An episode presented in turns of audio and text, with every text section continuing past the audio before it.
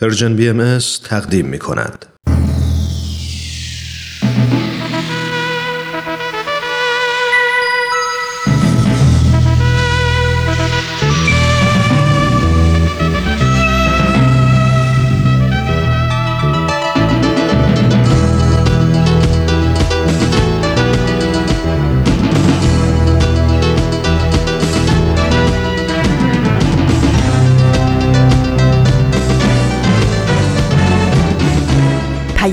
دوست، برنامه‌ای برای تفاهم و پیوند دلها.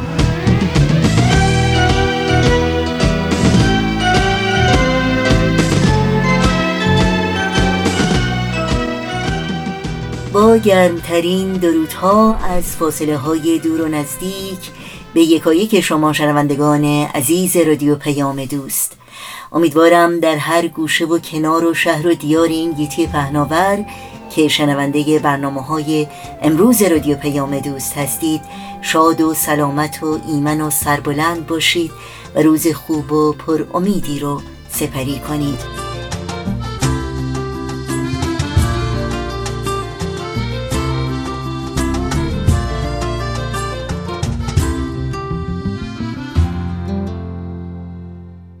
نوشین هستم و همراه با همکارانم میزبان پیام دوست امروز چهارشنبه چهاردهم اسفند ماه از زمستان هزار و سیصد و نود و هشت خورشیدی برابر با چهارم ماه مارس دو هزار و بیست میلادی. بخش هایی که در پیام دوست امروز تقدیم شما میکنیم شامل سوپ جوجه برای روح، به یاد می سپارم و بخش کوتاهی از ویژه مجموعه ماه سیام یا ماه روزه در تقویم آیین بهایی و خبرنگار خواهد بود که امیدواریم از همراهی با تمامی این بخش ها لذت ببرید. نظرها، پیشنهادها، پرسشها و انتقادهای خودتون رو هم با ما در میون بگذارید و از این راه ما رو در تهیه برنامه‌های دلخواهتون یاری بدین. برای اطلاعات راه‌های تماس و اطلاعات برنامه‌های رادیو پیام دوست و پادکست برنامه‌ها از شما دعوت می‌کنم سریع به صفحه تارنمای سرویس رسانه‌ای فارسی بهایی دبلیو دبلیو دبلیو دات پرژن بهایی مدیا دات اورگ بزنید و با ما در تماس باشید. در شبکه‌های اجتماعی هم برنامه‌های ما رو زیر اسم پرژن بی ام اس دنبال بکنید. البته آدرس تماس با ما در پیام رسان تلگرام هست ات پرژن بی ام اس کانتکت.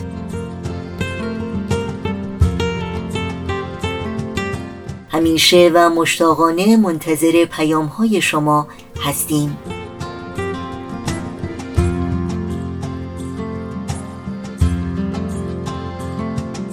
این صدا صدای رادیو پیام دوست، با ما همراه باشید.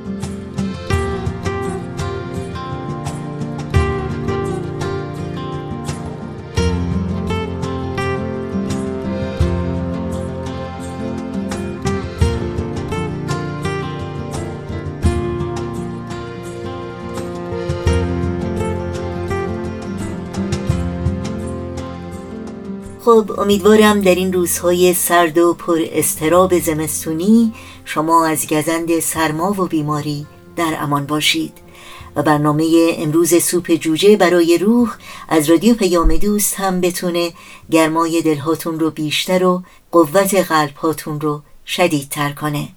با هم به برنامه این هفته سوپ جوجه برای روح گوش کنیم.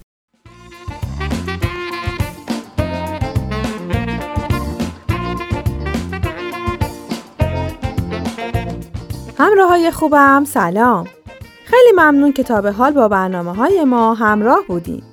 همونطور که میدونید تو این مجموعه براتون داستان‌های زیبایی برگرفته از کتاب سوپ جوجه برای روح به ترجمه علی اکبر راستگار محمودزاده انتخاب کردیم. با ما همراه باشید.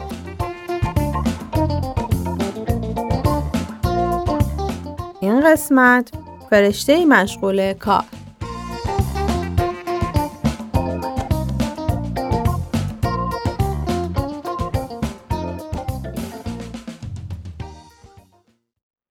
روی میزم تلی از نامه‌های دریافتی اون روز رو داشتم دسته‌بندی می‌کردم که چشمم به نامه‌ای که نشونی اون به طرز فوق‌العاده زیبا تایپ ماشینی شده بود افتاد. به خاطر همین نظرمو جلب کرد و اونو قبل از نامه‌های دیگه باز کردم. متن تایپ شده یه نامه که به رنگ قهوه‌ای روشن بود، به زیبایی متن روی پاکت بود. نامه به دقت تا خورده بود و کاغذ اون بسیار با کیفیت بود. این نامه طوری نوشته شده بود که من رو دعوت به خوندن می‌کرد. جناب آقای کورتیس، با سلام و احترام. من تا این ماه گذشته مجذوب سخنرانی‌های شما تو روزهای یکشنبه تو سالن فاکس ویلشایر شدم.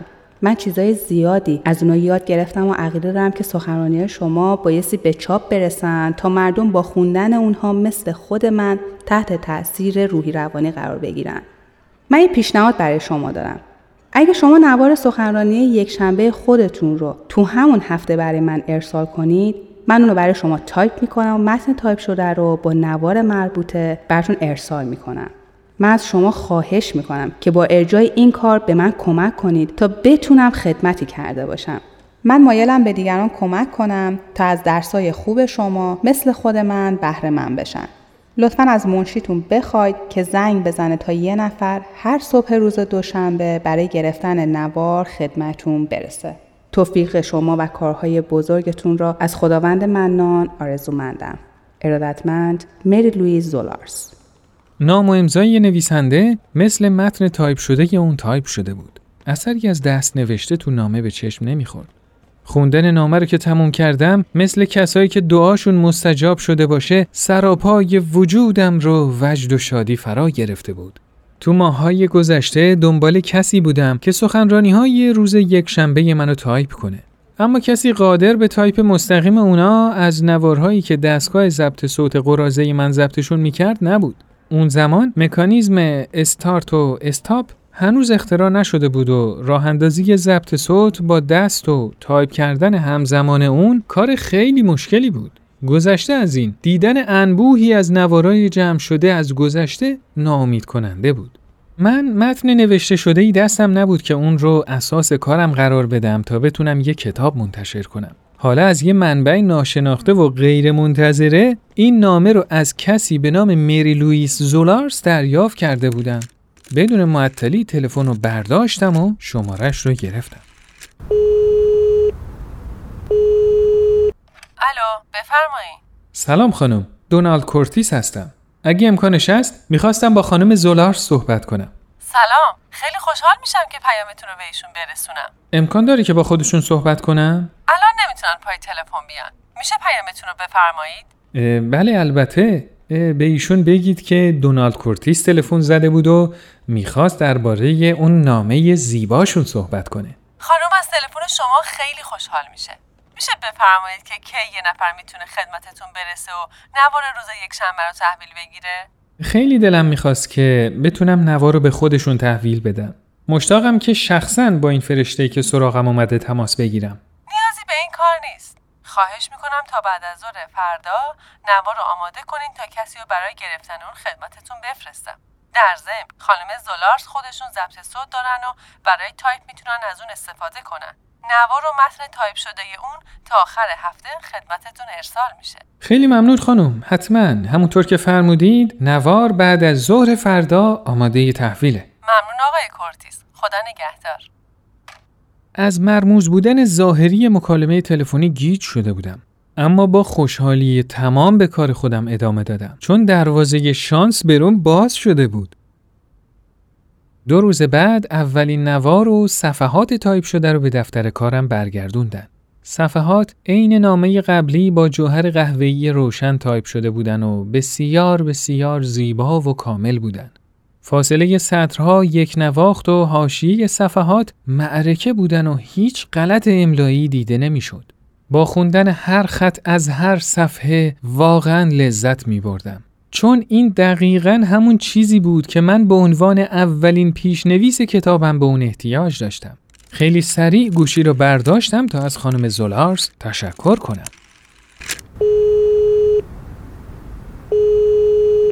الو، بفرمایید. سلام خانم، دونالد کورتیس هستم. میتونم با خانم زولارز صحبت کنم؟ میخواستم بابت این متن تایپ شده یه بسیار زیبا از ایشون تشکر کنم. سلام آقای کورتیس، من پیام شما رو به خانم زولارز میرسونم. از تلفن شما خیلی خوشحال میشن. لطفاً یادتون نره که نوار سخنرانی روز یک شنبهتون رو صبح روز دوشنبه تحویل بدید. ما طبق روال قبلی اون رو از دفترتون تحویل میگیریم. این روند نزدیک به یک سال ادامه داشت.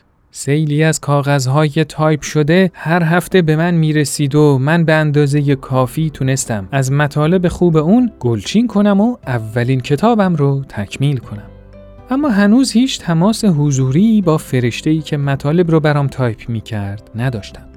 اون به تلفن‌های من جواب نمیداد، اما نامه‌های تشکر من رو با اون نامه‌های گرم خودش که همه رو به شیوه خاصی خیلی عالی تایپ میکرد جواب میداد.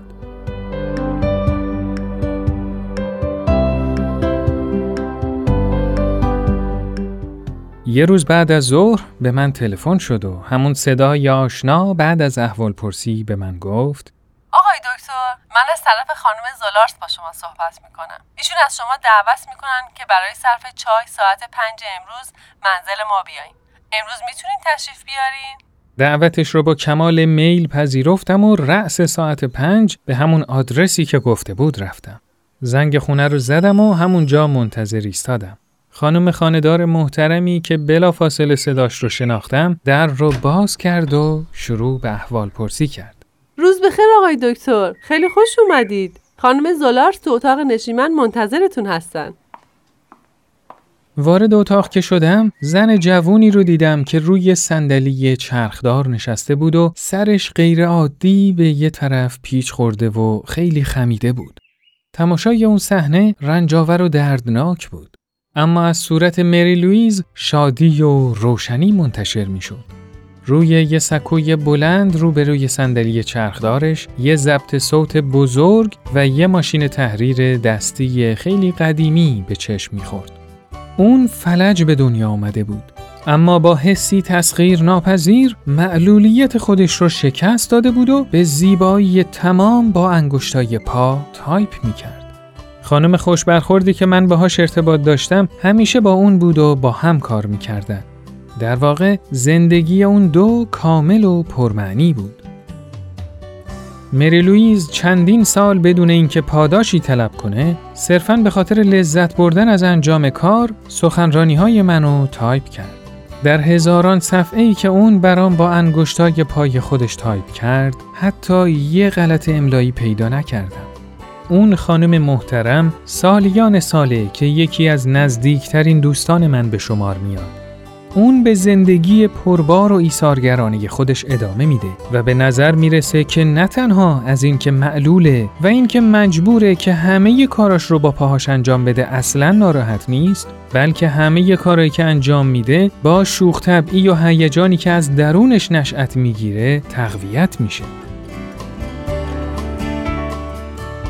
مدت هاست که احساس می کنم زندگی من با فرشته‌ای که به خاطر کمک به دیگران زندگی می کنه غنی‌تر و پربرکت‌تر شده.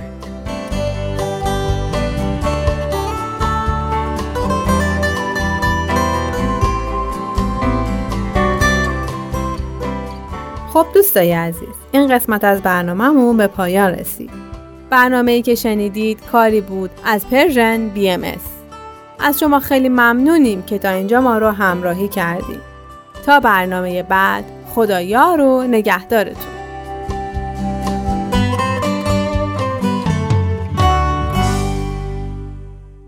با بخش دیگری از مجموعه سوپ جوجه برای روح همراه بودید. با قطعه موسیقی برنامه‌های امروز رادیو پیام دوست رو ادامه میدیم.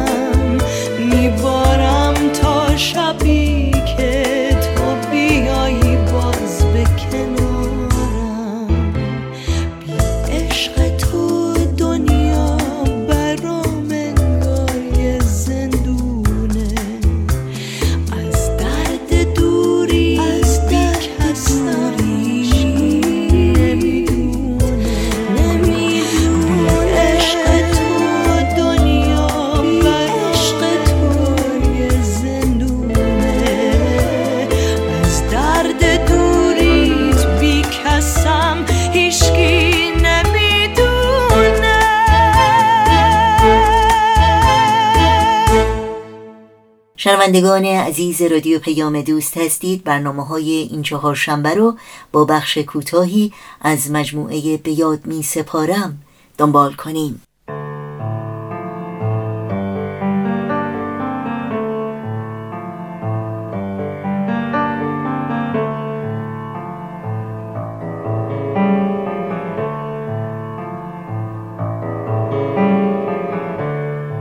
به یاد می سپارم.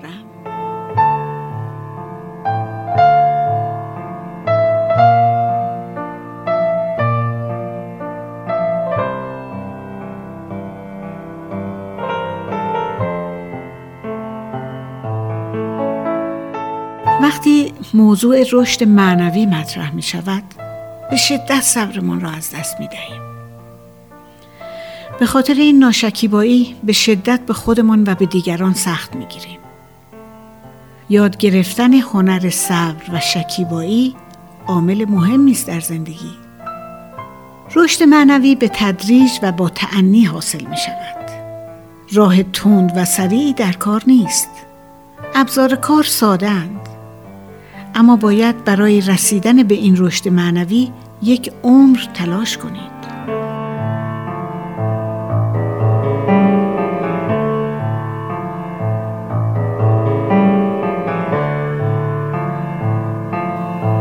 رشد معنوی خطی نیست. رشد معنوی فراز و نشیب و بالا و پایین دارد. گاه به عقب برمیگردیم و دوباره به پیش می رویم. جایی برای ناراحتی وجود ندارد. برای جلوگیری از این موقعیت هم کاری نمی توانیم بکنیم. چه بهتر بگذاریم به همین شکل که هست باقی بماند.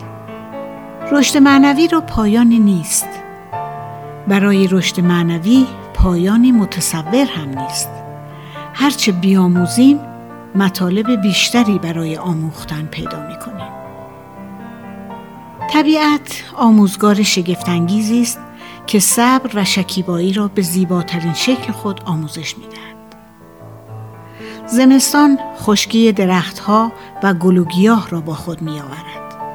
درست در لحظه‌ای که احساس می کنیم بهار هرگز از راه نخواهد رسید، معجزه‌ای صورت می‌گیرد و غنچه‌ای بر درخت لختی سبز می‌شود و اندک اندک و به تدریج خورشید می‌تابد، باران فرو می‌بارد و طبیعت زندگی را از سر می‌گیرد و نوبت تابستان و دیگر فصل‌ها و همه چیز هم زنده است.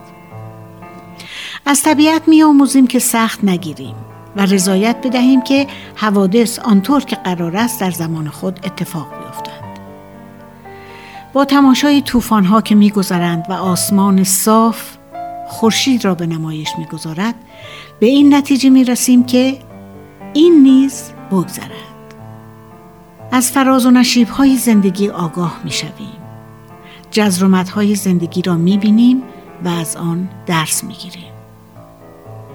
ما بخشی از طبیعت هستیم. به نظر می رسد که این حقیقت را فراموش کرده ایم. مشکل ما این است که در عصر شتاب زندگی می کنیم. اما ما انسان سرعتی و فوری نیستیم و اینجاست که مشکل بروز می کند. بله، کارهای زیادی هست که می توان آن را با سرعت انجام داد. اما وقتی نوبت به رشد معنوی می رسد، از سرعتها کاسته می شود. به همین شکلی است که می‌بینید. وقتی ناشکیبا هستیم، معنایش این است که اعتماد نمی‌کنیم.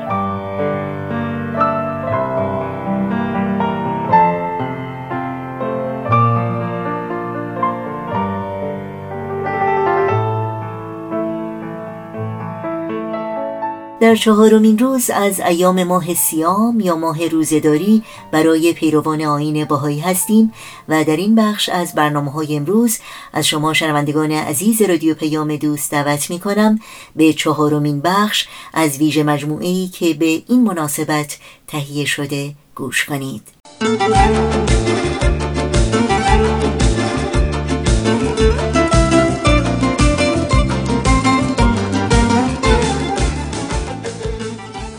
ممکنه بخواد آب آلوده بخوره یا از یه شیشه کثیف به منظره نگاه کنه یا خودش رو توی یه آینه پر از لک ببینه. دقیقاً هیچ کس. اما از آب و آینه مهمتر قلبه. قلب باید زلال و پاک و صاف باشه. از این قلب صافه که دوستی صمیمانه، عشق خالصانه، عمل بیریا و صحبت‌های بیرون میاد که به دل میشینه.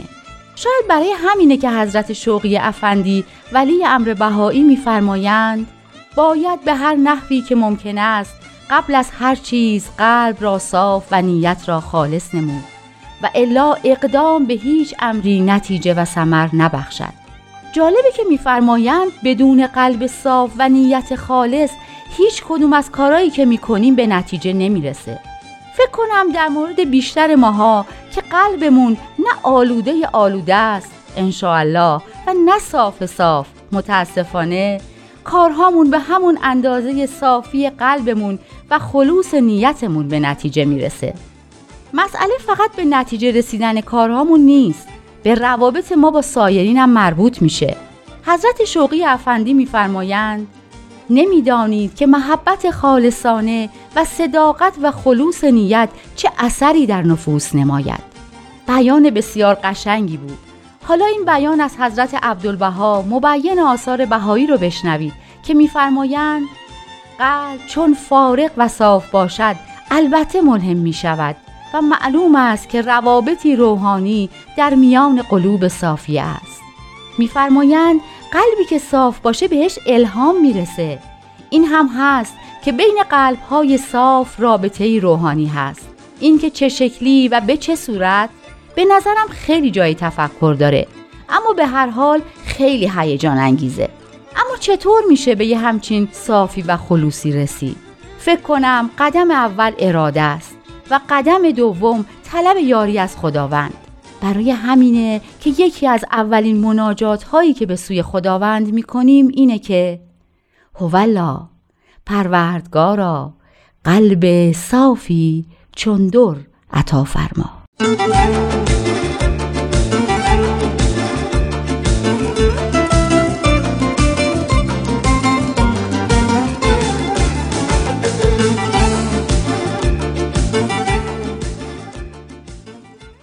ویژه برنامه‌ای رو به مناسبت ماه روزه در آیین بهایی از رادیو پیام دوست شنیدید. تا برنامه بعدی که خبرنگار خواهد بود با ما همراه بمونید.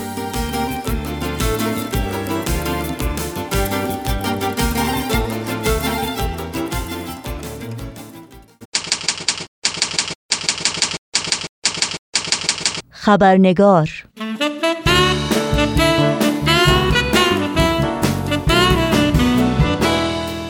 دوستان و همراهان خوب خبرنگار، با خوش آمد به شما.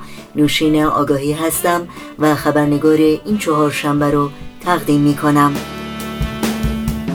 قبل از اینکه به بخش گزارش ویژه برنامه امروز بپردازیم، با هم نگاهی گذرا داشته باشیم به پاره‌ای از سرخط‌های خبری در برخی از رسانه‌های این سو و آن سو و فراسوی ایران زمین. مریم ابراهیم وند، نویسنده، کارگردان و تهیه کننده سینما، که از تیر ماه سال نود و هفت خورشیدی به صورت بلا تکلیف در زندان قرچک ورامین به سر میبرد، با نوشتن نامه‌ای نسبت به شرایط خود و تداوم بلا تکلیفی در زندان اعتراض کرده است. بعد از یک هفته تأخیر، مقامات ایران مرگ نرجس خان علیزاده، پرستار جوان گیلانی، را در اثر ابتلا به کرونا تایید کردند. به گزارش رویترز، آمار غیررسمی جانباختگان کرونا در ایران بیش از دویست و ده نفر است و وزارت بهداشت ایران در تازه‌ترین آمار خود تعداد مبتلایان به کرونا را بیش از هزار و پانصد نفر و قربانیان این بیماری را شصت و شش نفر اعلام کرده است. تداوم تلاش‌ها برای تخلیه زندان‌ها بعد از شیوع کرونا. ابراهیم رئیسی، رئیس قوه قضاییه، با صدور بخشنامه تازه‌ای دستور مرخصی محدود برای گروهی از زندانیان محکوم به حبس را صادر کرد، اما تعداد زیادی از زندانیان سیاسی قادر به استفاده از این مرخصی نیستند.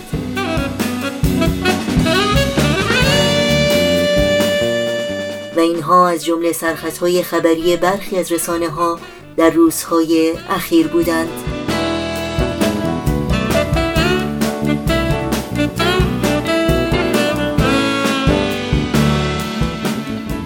و ما امروز چهارمین روز از ایام ماه صیام یا ماه روزه‌داری در تقویم آیین بهایی است. تقویم بهایی نوزده ماه داره و هر ماه شامل نوزده روزه که جمع اونها میشه سیصد و شصت و یک روز و چهار روز باقی مانده در سالهای معمولی و پنج روز در سالهای کبیسه ایام ها نام گرفته، روزهایی که بهاییان قبل از شروع آخرین ماه سال بهایی جشن میگیرند و مهمانی میدند و به انجام خدمات عام المنفعه مشغول میشند و خودشون رو برای ماه روزه آماده میکنند. در آخرین روز ایام ها دیداری داشتم از یکی از این جشن ها که در شهر وینا در ایالت ویرجینیا با نیایش و دعای کودکان آغاز شد و با صحبت های کوتاه و صمیمی چند تن از شرکت کنندگان به پایان رسید.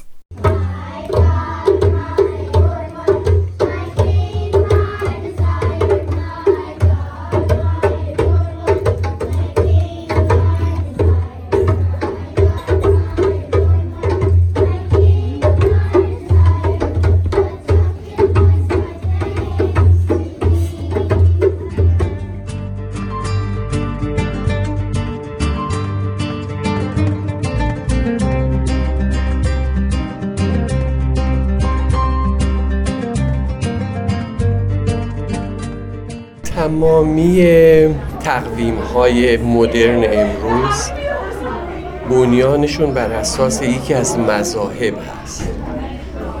مثلا تقویم گریگوری که بارها توسط واتیکان اصلاح شد، تقویم مسیحی بر مبنای تولد حضرت مسیح است، یا تقویم قمری بر مبنای بعثت حضرت رسول است، و تقویم بهایی البته بر اساس بعثت حضرت رب‌اعلی است، حضرت باب.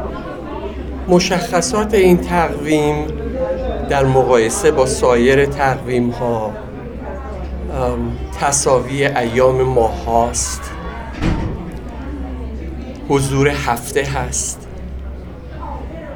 و شروع سال با نقطه اعتدال بهاری، اکویناکس. ماه در تقویم بهایی نوزده روزه و نوزده ماه.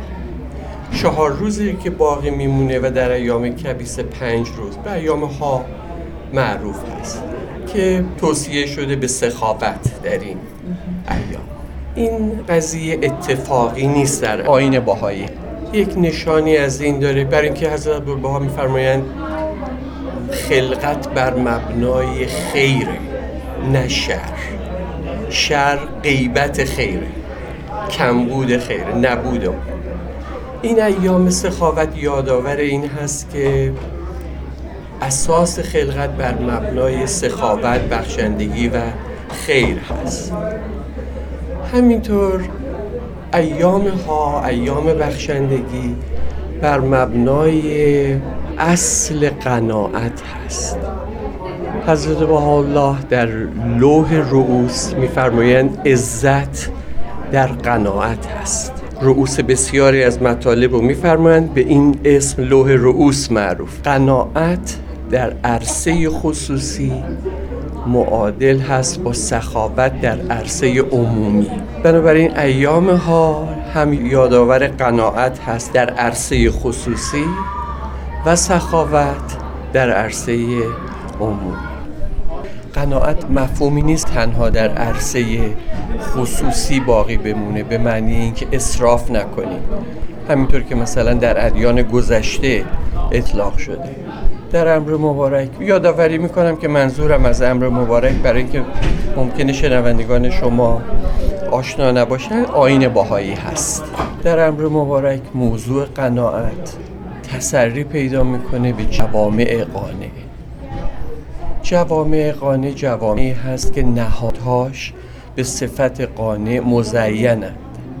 مثلا آموزش عالی قانع، در آموزش عالی قانع که مثالش بیایش ای دانشگاه بهایی ایران هست، حرص مانع از این نمیشه که در آموزش دانش صرفه جویی بکنند و فقط به بیسیک بپردازند، مسائل ابتدایی، بلکه نوها رو هم، نوها یعنی دانش چطوری چگونه انجام دادن، اون رو هم تدریس میکنن تا اونجایی که بلدن، تا جایی که میتونن. در حالی که در دانشگاه‌های جامعه امروز فقط علوم رو، علوم پایه رو، اما نوها رو تدریس نمیکنن. بنابراین این موضوع قناعت که تسری پیدا بکنه به جوامع قانع، باز یادآور این نکته هست که قناعت در عرصه خصوصی معادل هست با سخاوت در عرصه عمومی و به این لحاظ این مفهوم در انسجام هست با این چهار روز. این چهار روز یادآور این مفاهیمی هست که در طول آیین بهایی گسترده است.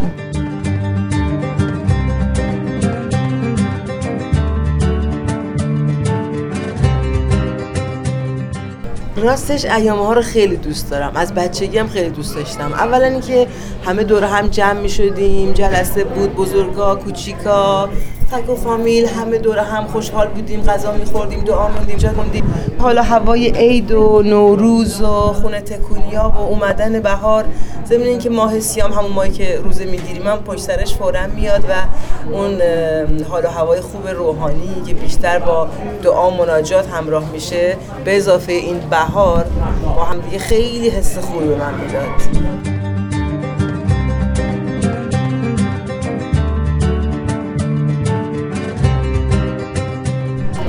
گفت معاشران گره از زلف یار باز کنید، شبی خوش است، بدین قصه اش دراز کنید. به به ماشاءالله. من حافظ.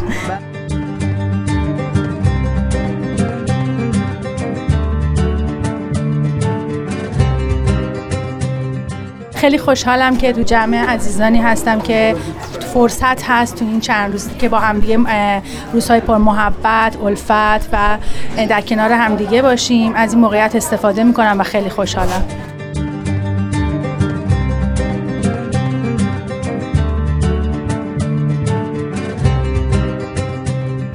امشب آخرین شب ایامه هاست. میدونیم که بهائی‌ها در سراسر عالم نوزده روز آخر سال شمسی رو روزه میگیرند و چهار روز قبل از این نوزده روز که جزو ایام ها حساب میشه که در این ایام جشن میگیرن، دور هم هستن، هدیه میدن به هم دیگه و خب طبعا تو تمام این برنامه ها قسمت روحانی هم هست و یک ارتباطات اجتماعی با هم دیگه دارن، با هم بیشتر آشنا میشن، با هم بیشتر محشور میشن. در مورد خیرات و مبرات که البته یکی از انگیزه های ایام ها هم همینطور هست، در واقع بخشش و عطا نسبت به کسایی که نیازمند هستند توصیه شده. البته در همه ادیان هست همچین چیزی، دستگیری ضعفا، دستگیری نیازمندان، که افرادی رو که نیازمند هستند از نظر دور نداشته باشیم و به اونها هم تا جایی که توان ما هست رسیدگی بکنیم. غذا که ماشاءالله دیگه هر کسی با هر کالچری و فرهنگی که بود غذاهای مربوط به خودشون رو آورده بودن و اینجا شما میتونید یک آشپزخونه مالتی سیستم ببینید، یعنی از همه جور فرهنگ غذا اینجا بود و خوشبختانه من همه رو تست نکردم، برای همین هنوز سالمم. ولی نه، خیلی غذای متنوعی بود و هر کی هر سلیقه‌ای داشت میتونست اونجا به سلیقه خودش غذای خوبی پیدا کنه.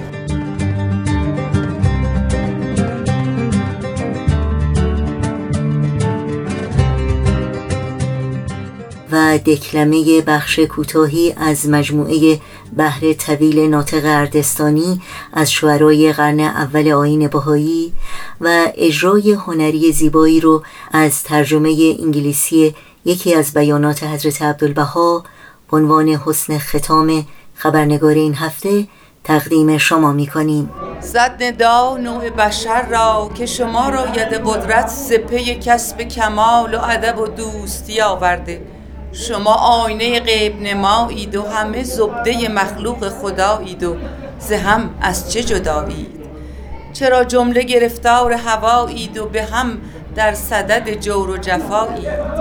به اسم وطن و مذهب و آیین و نژاد و به عناوین دگر یکدیگر از پای درآرید و به سر نیزه و تیر و شرر و توپ و دینامیت به هم حمله نمایید و پدر بی پسر و عائله بی صاحب و سالار، جوانان به صف معرکه در خون بکشانید و به جهل و غضب و شهوت و کین عمر سپارید و خود از اهل تمدن به شمارید.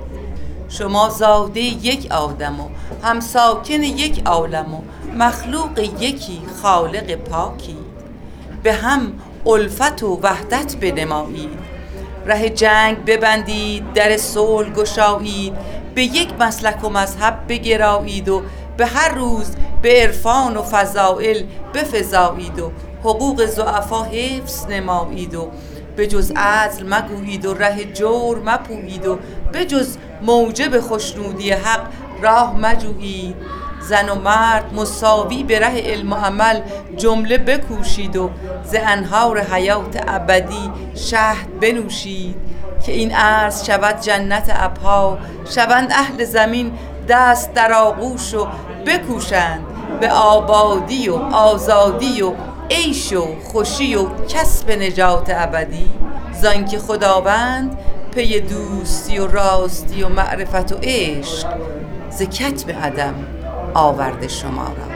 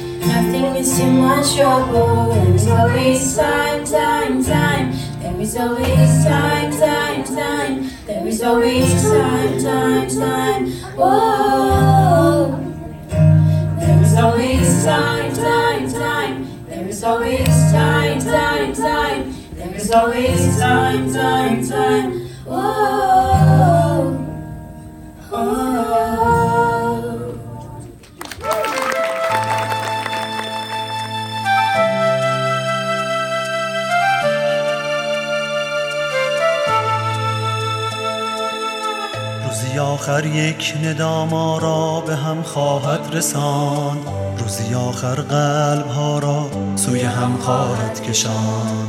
روزی آخر می توان از هر دلی آینه ساخت، بهترین آهنگ ها را می توان روزی نواخت. می توان آن روز را گاهی همین امروز دید، می توان آوازهای مردمانش را شنید. میتوان آن روز را گاهی همین امروز دید، میتوان آوازهای مردمانش را شنید. روزی آخر یک ندا ما را به هم خواهد رسان، روزی آخر قلبها را سوی هم خواهد کشان. روزی آخر میتوان از هر دلی آینه ساخت، بهترین آهنگها را میتوان روزی نواخت. میتوان آن روز را گاهی همین امروز دید، میتوان آوازهای مردمانش را شنید. میتوان آن روز را گاهی همین امروز دید. آوازهای مردمانش را شنید. همراهان خوب رادیو پیام دوست، وقت اون رسیده که اطلاعات راههای تماس با ما رو در اختیار شما بگذارم. آدرس ایمیل ما هست info at persianbms dot org. شماره تلفن ما صفر صفر یک هفت صفر سه شش هفت یک هشت هشت هشت هشت. در شبکه‌های اجتماعی ما رو زیر اسم پرژن بی ام اس دنبال بکنید و در پیام رسان تلگرام با آدرس ات پرژن بی ام اس کانتکت با ما در تماس باشید. میتوان آری آری میتوان از باغ‌های پربهارش قصه گفت، میتوان حتی صدای برگ گل‌ها را شنید، میتوان با عشق فردا تا سحر بیدار ماند، میتوان با شور خدمت در دیار یار ماند، میتوان با عشق فردا تا سحر بیدار ماند، میتوان با شور خدمت در دیار. و در اینجا به پایان برنامه های این چهارشنبه رادیو پیام دوست میرسیم. همراه با بهنام، مسئول صدا و اتاق فرمان، و البته تمامی همکارانمون در بخش تولید رادیو پیام دوست از همراهی شما سپاس گذاریم و به همگی شما خدا نگهدار میگیم تا روزی دیگر و برنامه دیگر. شاد و پاینده و پیروز باشید.